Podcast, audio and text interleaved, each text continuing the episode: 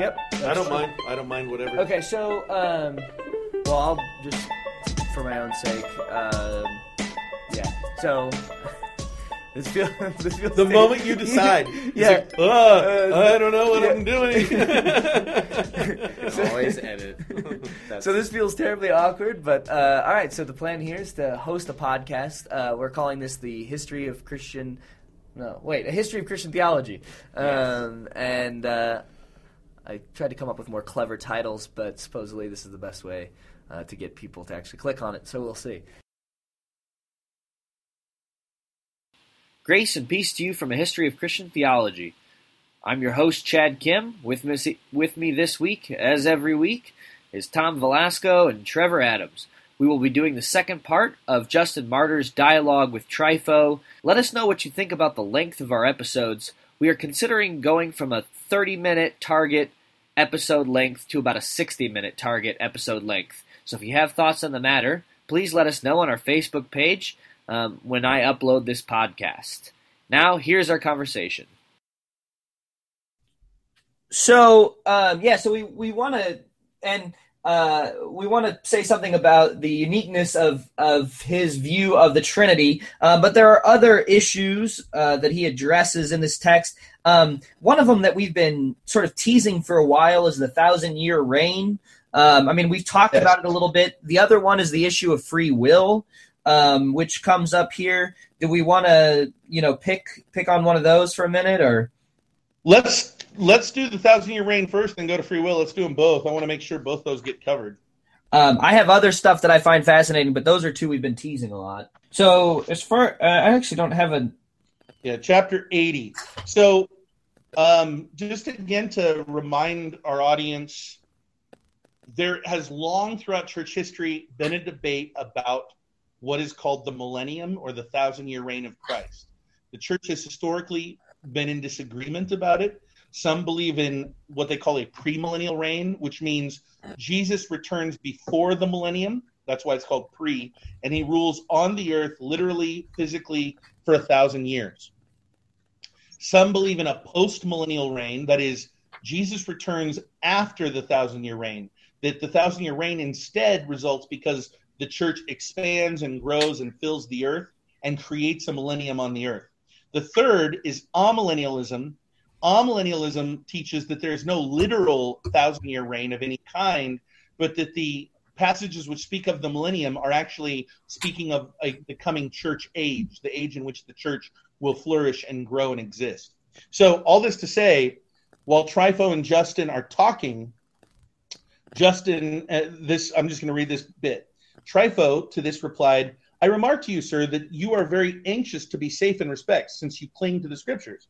But tell me, do you really admit that this place, Jerusalem, shall be rebuilt? So, a little bit of context there. Um, in 70 AD, the temple of Jerusalem was destroyed by the uh, Roman general Titus uh, uh, under the Emperor Vespasian. Uh, Titus would go on to become emperor.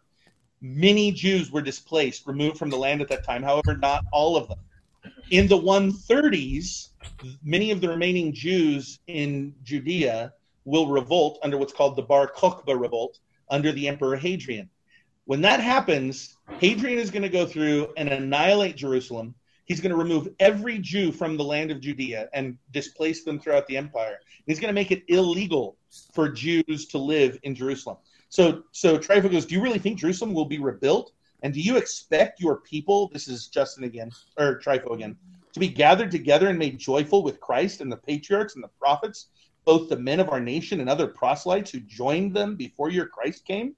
Or have you given way and admitted this in order to have the appearance of worsting us in the controversies?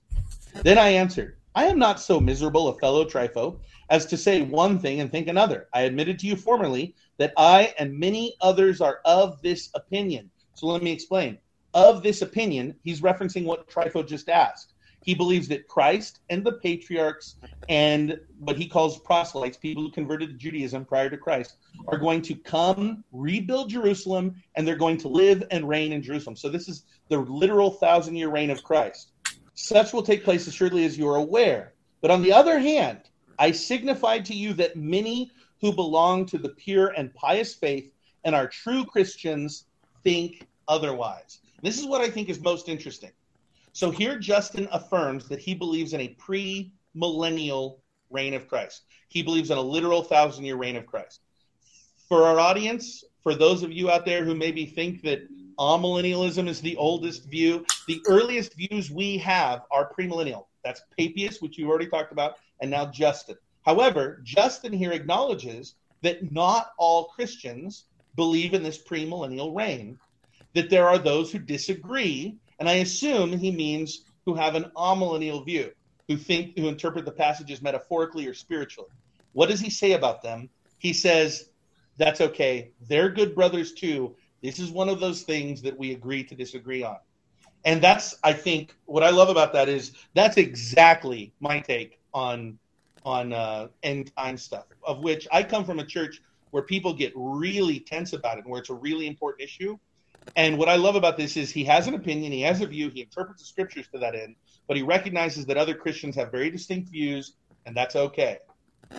So. Well, and it demonstrates to me this issue again. You know, I, I feel like I wish we had someone who uh, could come on and be the voice for someone who reads um, reads the history of the early church as some kind of um, purely political, purely self-interested power game between those who bore the scepter um, and you know, and these poor little fringe groups uh, who just got beat, you know, beat to death and pushed out of the history by some hateful, spiteful person with power, uh, like you know, just because some emperor wanted to consolidate um, and have total dominion. Uh, you know, so that's I mean that's putting it at the worst possible light. Uh, but you know, here's I, I like Justin's forbearance. I mean, one thing that you know we could talk about, and this is a side issue to the point being discussed, but is how he refers to and engages with Trypho. I mean, there are many debates about whether or not Trypho actually existed, who this person would be. Uh, he does call him a brother, um, and in several cases. Um, so I'm, I'm, I'm not saying that that means that he thinks that he's a brother in Christ, but he calls him a brother, a friendly term. And but here in this case, he's showing the same sort of friendliness uh, and amicability with those who differ from him. So it's not as if the Christians just had one long laundry list of things that you had to believe, and if you disagreed, you'd be thrown out of your out of the group immediately. The yeah you know, there are, you know, they recognize disagreement in particulars. It's just when it comes to the most substantial issues, and they, and for whatever reason, it, you know, it's hard to say whether or not this is actual historical fact. But those who disagree on the significant issues over who Christ is, there's also an attendant discussion of the way that they live their lives. Um, so, you know, whether I'm not saying that it has to be that if you don't believe that Jesus physically resurrected, you are also, you know, an adulterer and a slanderer and a drunk. Um, yeah. But they do seem to be very concerned with the way that one lives their lives in addition to what what they believe about the resurrection say one more point that i think relates to that only because a lot of people's end times views which by the way the study of the end times is called eschatology so a lot of people's eschatological views uh, coincide with their views on the relationship between Israel and the church. And I don't want to get into a lot of detail about different views that will evolve over the years. But one thing that is clear that I just want to throw out there Justin the martyr here, he definitely believes in what people call supersessionism or replacement theology. What that means is is that when the when Israel as a nation rejected Jesus, God instead chose Christians. And so the Christian church is the new Israel. Yeah. And the promises for Israel are for the Christian church. So that's the distinct from a lot of other views, for instance, dispensationalism, which views that God deals differently with Christians as opposed to Jews, and that at various times in the course of human history, the Christians are God's people and variously the Jews are God's people at different times. So I don't want to go into that a lot of detail, but he does teach that. So I wanted to mention that. I also wanted to throw in a second thing that deals with eschatology. He clearly believes in what we refer to as the Antichrist or the man of sin. Some expectant bad guy who's going to come onto the scene, who's going to be very visible and evident, who's kind of an opposite of Jesus. He's not the first guy that we've read reference uh, the Antichrist. Actually, uh, and I haven't brought it up. A lot of guys have. Actually, a number of the yeah. people we've read have referenced this man of sin, this Antichrist, which I only find interesting because a lot of theologians today want to relegate scriptural references to about the antichrist or about the man of sin or something like that to some historical personage personage in history and it seems pretty clear that the christians were expecting this ominous great not great but like uh, infamous uh, guy who's connected to satan in some way to come onto the world scene in the same way that jesus uh, came on and be the opposite of Jesus, so to speak. So I just want to mention those because that is clearly in his theology, which I know a lot of Christians don't believe in any of those elements that I just brought up. I don't know if Trevor, if you have a thought on this, but you know, one thing we could f- flesh out a bit is whether or not we should call this anti-Semitism.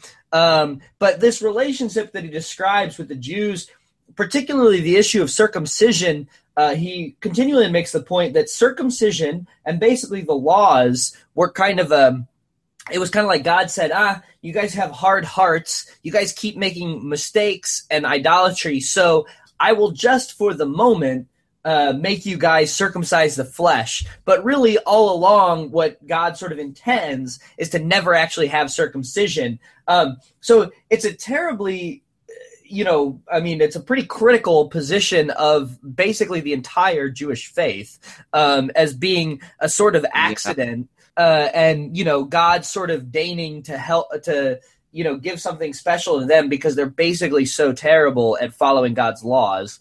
Um, yeah. uh, you know, I but I, I don't know. You have you haven't had said much, so I just sort of your thoughts on the whole anti-Semitism relationship between Jews and Christians, or the Old Testament to the New, that sort of thing.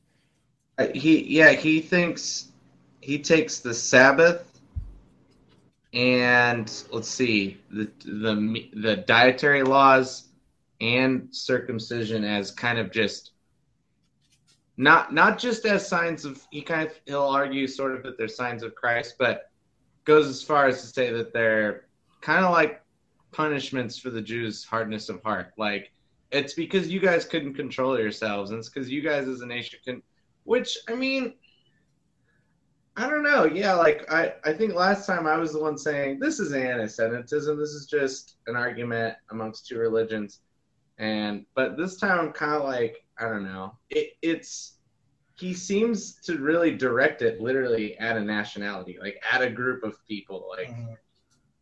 which is a I don't know. I I think it it, yeah, it can sound anti-Semitic to a modern ear. Maybe it just straight up was. I'm not sure.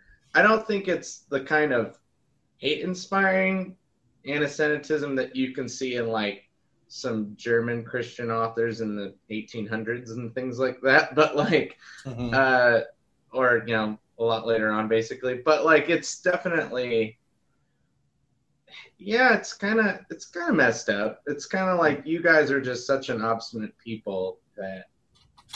Well, and he repeatedly you know, calls them the Christ killers, and yeah. you know the the hard thing that I have with that is yes, there is a sense in which they said that Christ blasphemed, um, and they brought him to Pontius Pilate, who wipes his hands uh, famously um, and washes his hands of it. But um, still, it was, you know, still physically the Romans who crucify him, but theologically, Christians, in my, at least as I understand the Christian faith, we would say it's because of me um, that Christ goes to the cross. Now, whether approximately historically the Jews were involved in it, I, I don't deny um, that Jesus was a rabble rousing guy who claimed to be God um, to the point where it angered people in the temple, sure. I'm not saying that that, that there wasn't some um, complicity there uh, for uh, the Jewish leaders of the day. However, to only address it to the Jews as the ones who killed Christ is short sighted um, and, like I said, not even theologically accurate, at least as I portray, you know, the reasons for Christ's death. Well, and let me add too with that. I mean, we have this problem. We have a very human beings are notoriously bad at ascribing guilt to anything, right? Um, I mean, in reality, those particular Jewish individuals who handed Jesus over after beating him, who demanded his death, who cried for his crucifixion when Pilate came out, who said, His blood be upon us, historically, you can find blame in those individuals. But they're individuals. That's not being Jewish, right? right? I mean, it's not like every Jew in the world was present.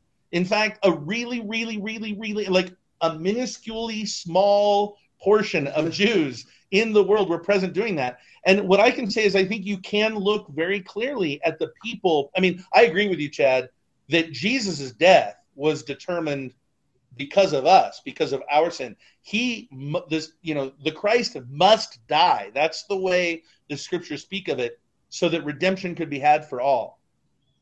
In the process of Christ fulfilling God's call, uh, and in fulfilling that that that merciful act, gracious act of laying his life down for us, of course, there were individual people who were to blame, like Judas. Judas betrayed him. What he did was evil. The high priests, Caiaphas and Annas, what they did was evil. Pontius Pilate, whether he wanted to wash his hands or not, what he did was evil because he knew he was killing a just man and he gave way to the concerns of the people. Those individuals did evil things but that is not necessarily indicative of the people as a whole. Yeah. Um, I would add this though to kind of defend Justin slightly, and I say ever so slightly because his stuff is, I do believe, anti-Semitic. I mean, he clearly has a grudge against Jews. Although I will say, like Trevor said, not as not as bad as you will find uh, that will develop. I mean, there's yeah. way worse. He's not calling for violence against Jews in any way. He, in fact, he calls for prayer for the Jews, to love the Jews, and all of that but he does it as Christ called us to pray for our enemies. So he does have that kind of negative bent yeah. towards Israelites. But um, to defend him only slightly, I just want to remind our audience Justin is not the power player here. Christians were a maligned and a persecuted sect. And Justin points out they were persecuted by the Romans and they were persecuted by the Jews. Yeah. So he doesn't just blame the Jews who killed Jesus in his day, he, he points out, of course, that we, us, that my life is threatened because of uh, Jews who have held power. And so now, of course, by the time Justin's writing, it is also true that the Jews are maligned. So they weren't prior to the destruction of the temple, uh, but at this point, they have really, they also are a persecuted and um, terribly treated group within the empire. So, so in the book I was reading or I read yesterday, uh, it, he um, Rodney Stark is a historian who says that on the statistics, uh, the statist, statist, uh, statistical projections drawn from references and ancient sources suggest that by the year 200, so or you know maybe a little earlier, but around the time that, of Justin Martyr, there may have been only 200,000 Christians and an empire of 60 million. Two I mean, so 200,000 of 60 million, uh, that's quite a small population. Yeah. yeah. Yeah. Yeah. I mean, it's sad though, because it does precursor.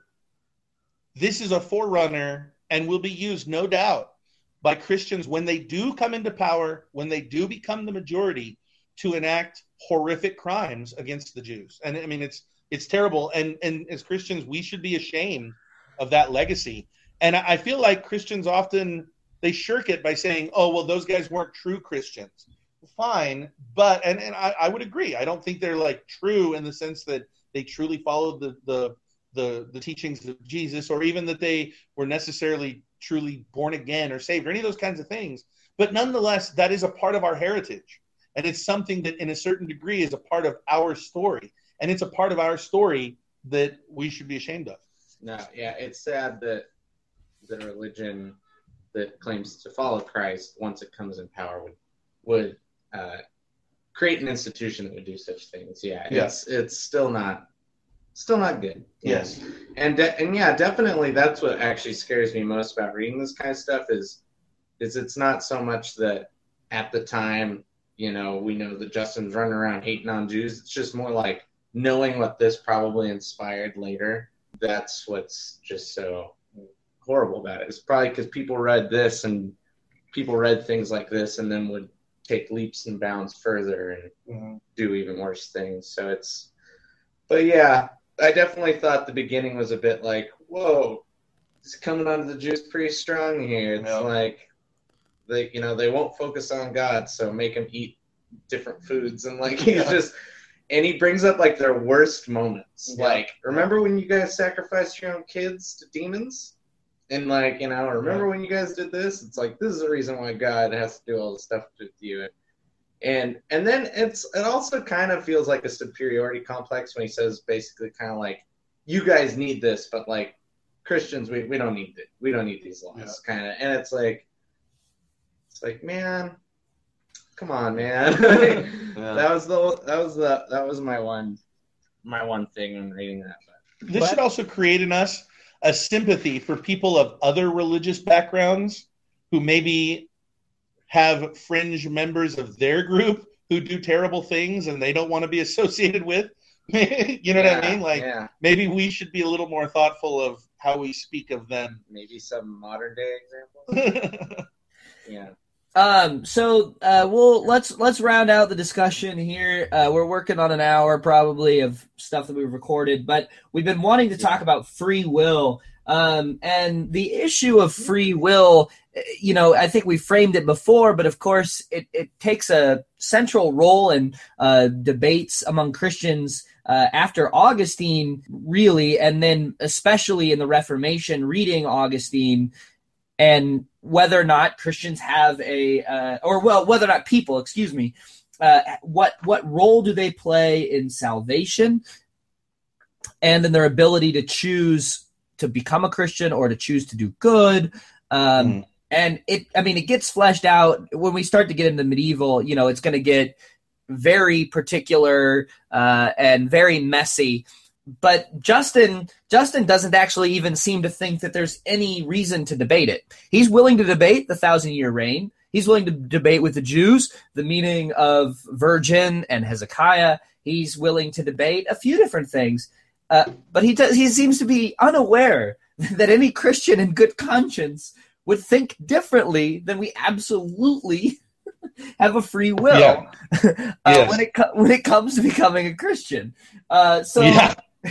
which is only funny given the fact that I probably studied theology at least in part because I had it beat down my throat from sixth grade onward at a reformed school uh, that I had no free will, that I was either destined for destruction uh, or for paradise uh, long before I ever existed. Yeah. Well, and you know, I to I, I want to be cautious a little bit. I, I have really good. I mean, some of my dearest friends in the world come from a Reformed or Calvinist background, which for our audience who's unaware, I'm going to really overly simplify this for you. But people who come from a Reformed or Calvinist background, and they're not. This is not entirely fair because there's so much to their theology. We will cover it eventually, but uh, I think it's safe to at least say it this way: they do not believe that human beings have free will in regard to whether or not they choose to follow Jesus. They believe that that that that is a is something that is given by God and God alone, and has no interaction on the part of the human. Um, I think most of them would argue that people have free will, but they only choose evil and only can choose evil, which yeah, kind of undermines. In any case, one reason I want to bring them up is I was reformed at one point in my life. I was a Calvinist, and the narrative that I told and that so many of my friends told was that we were teaching what the faith always taught, that we were teaching what Christians always believed. And Yeah. nowhere up until Justin have we even heard a discussion on the issue of free will. I mean, and he, he's the earliest we've got. And as Chad said, he doesn't even take it as a debate. It is just the story that we have as Christians that God imparted free will to men and angels.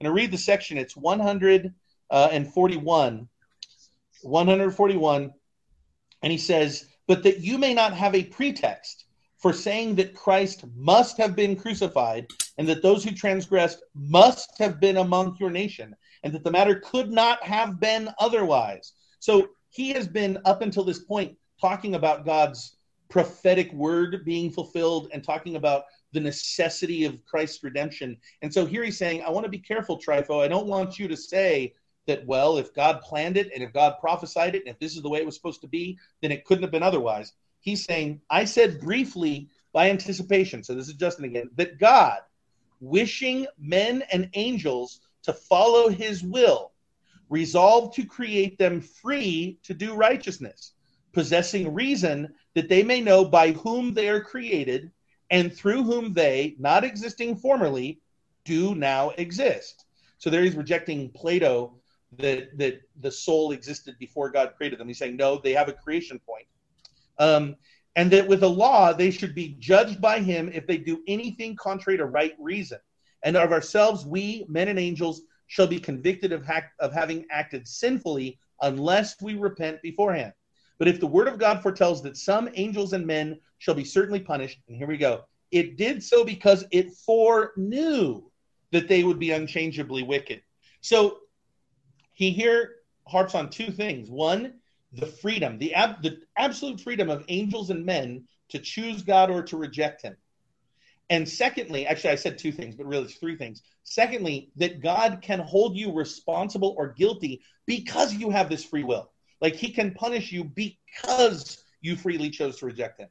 His third thing is God can prophesy about these things because he foresaw it or foreknew it. He knew it was going to happen beforehand. In other words, he didn't determine it, he knew it ahead of time. Now, this debate is going to rage over the course of our podcast. Uh, we will find theologians who take the opposite tack. We will read thoroughly a lot of theologians who do. So do bear with us if you disagree with this particular view. But I just want to point out that it is a very early entrenched view in the church that mankind had freedom of will to follow God or to reject him. Like a lot of stuff turns on his uh like his phraseology, Christos as anointed, logos as word. He uses Catholic again at some point in the middle. Um, or maybe it was in an earlier text, but but he means it in the universal way, not necessarily in the like Roman Catholic Church. And uh, yeah, so there's some of those things that I'll try to elucidate and maybe give a real rough, quick explanation again of the Septuagint. Um, if there's, I mean, it, you know, I, I think a lot of those I take them for granted, but I know that if you didn't know that, it would be hard to read some of this.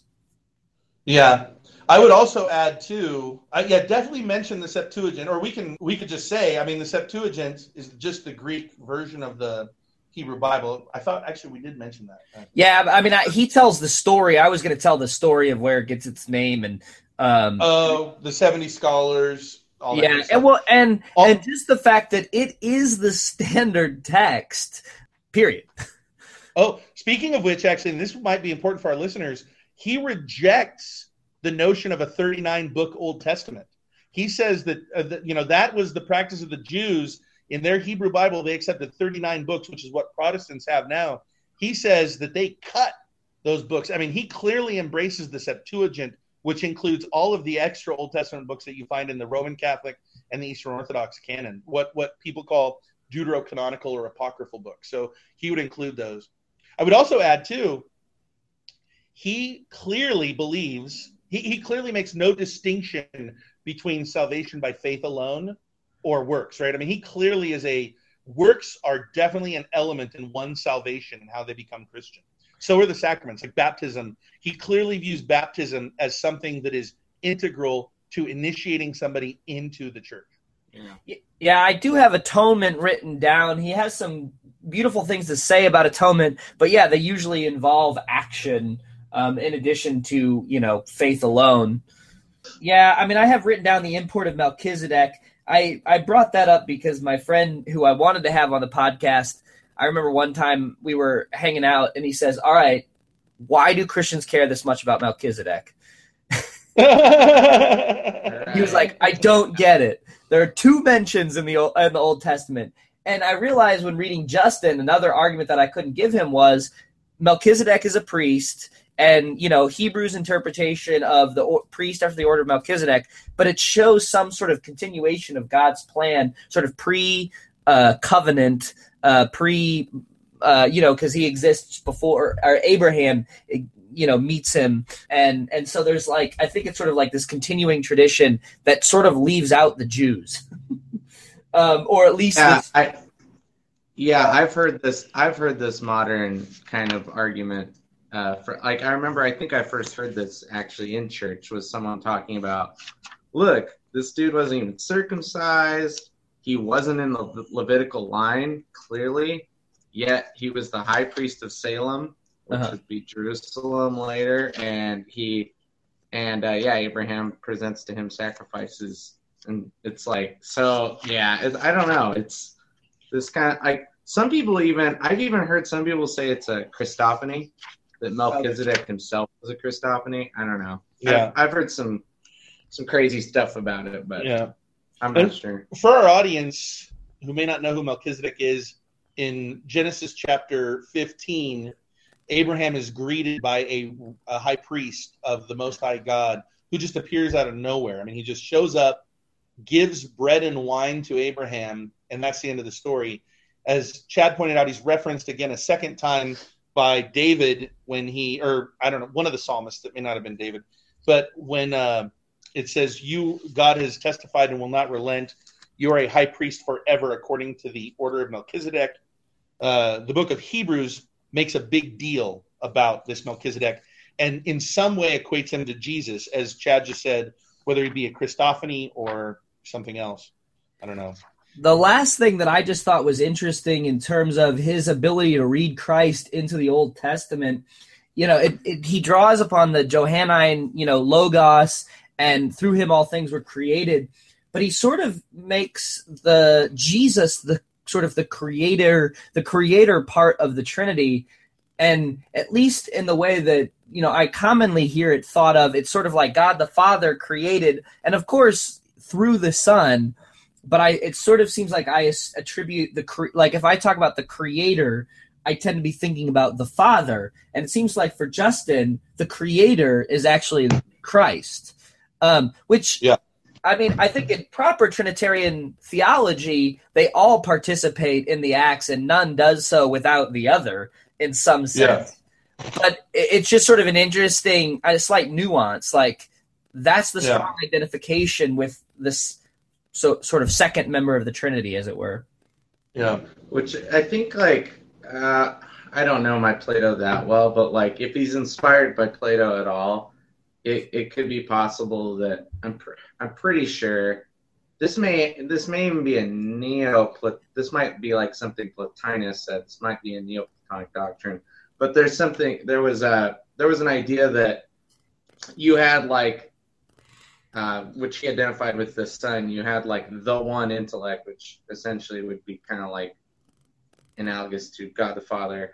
And then you had like this kind of lower intellect, and it created the world because since the world was, I think it's kind of a weird doctrine, but something about how the world's imperfect. Obviously, a perfect God didn't create it, or they they. It's kind of a Platonic idea, so they think that there was this other thing, uh, and that would have been like the demiurge, and it Mhm. was uh, not perfect or something.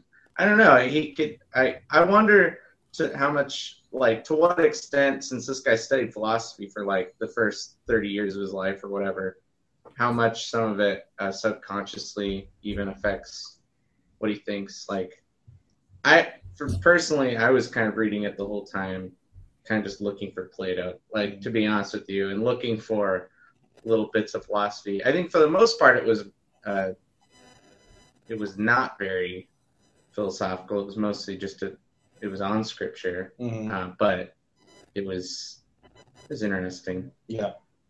Did we lose Chad? Esoteric point that won't be interesting to anyone.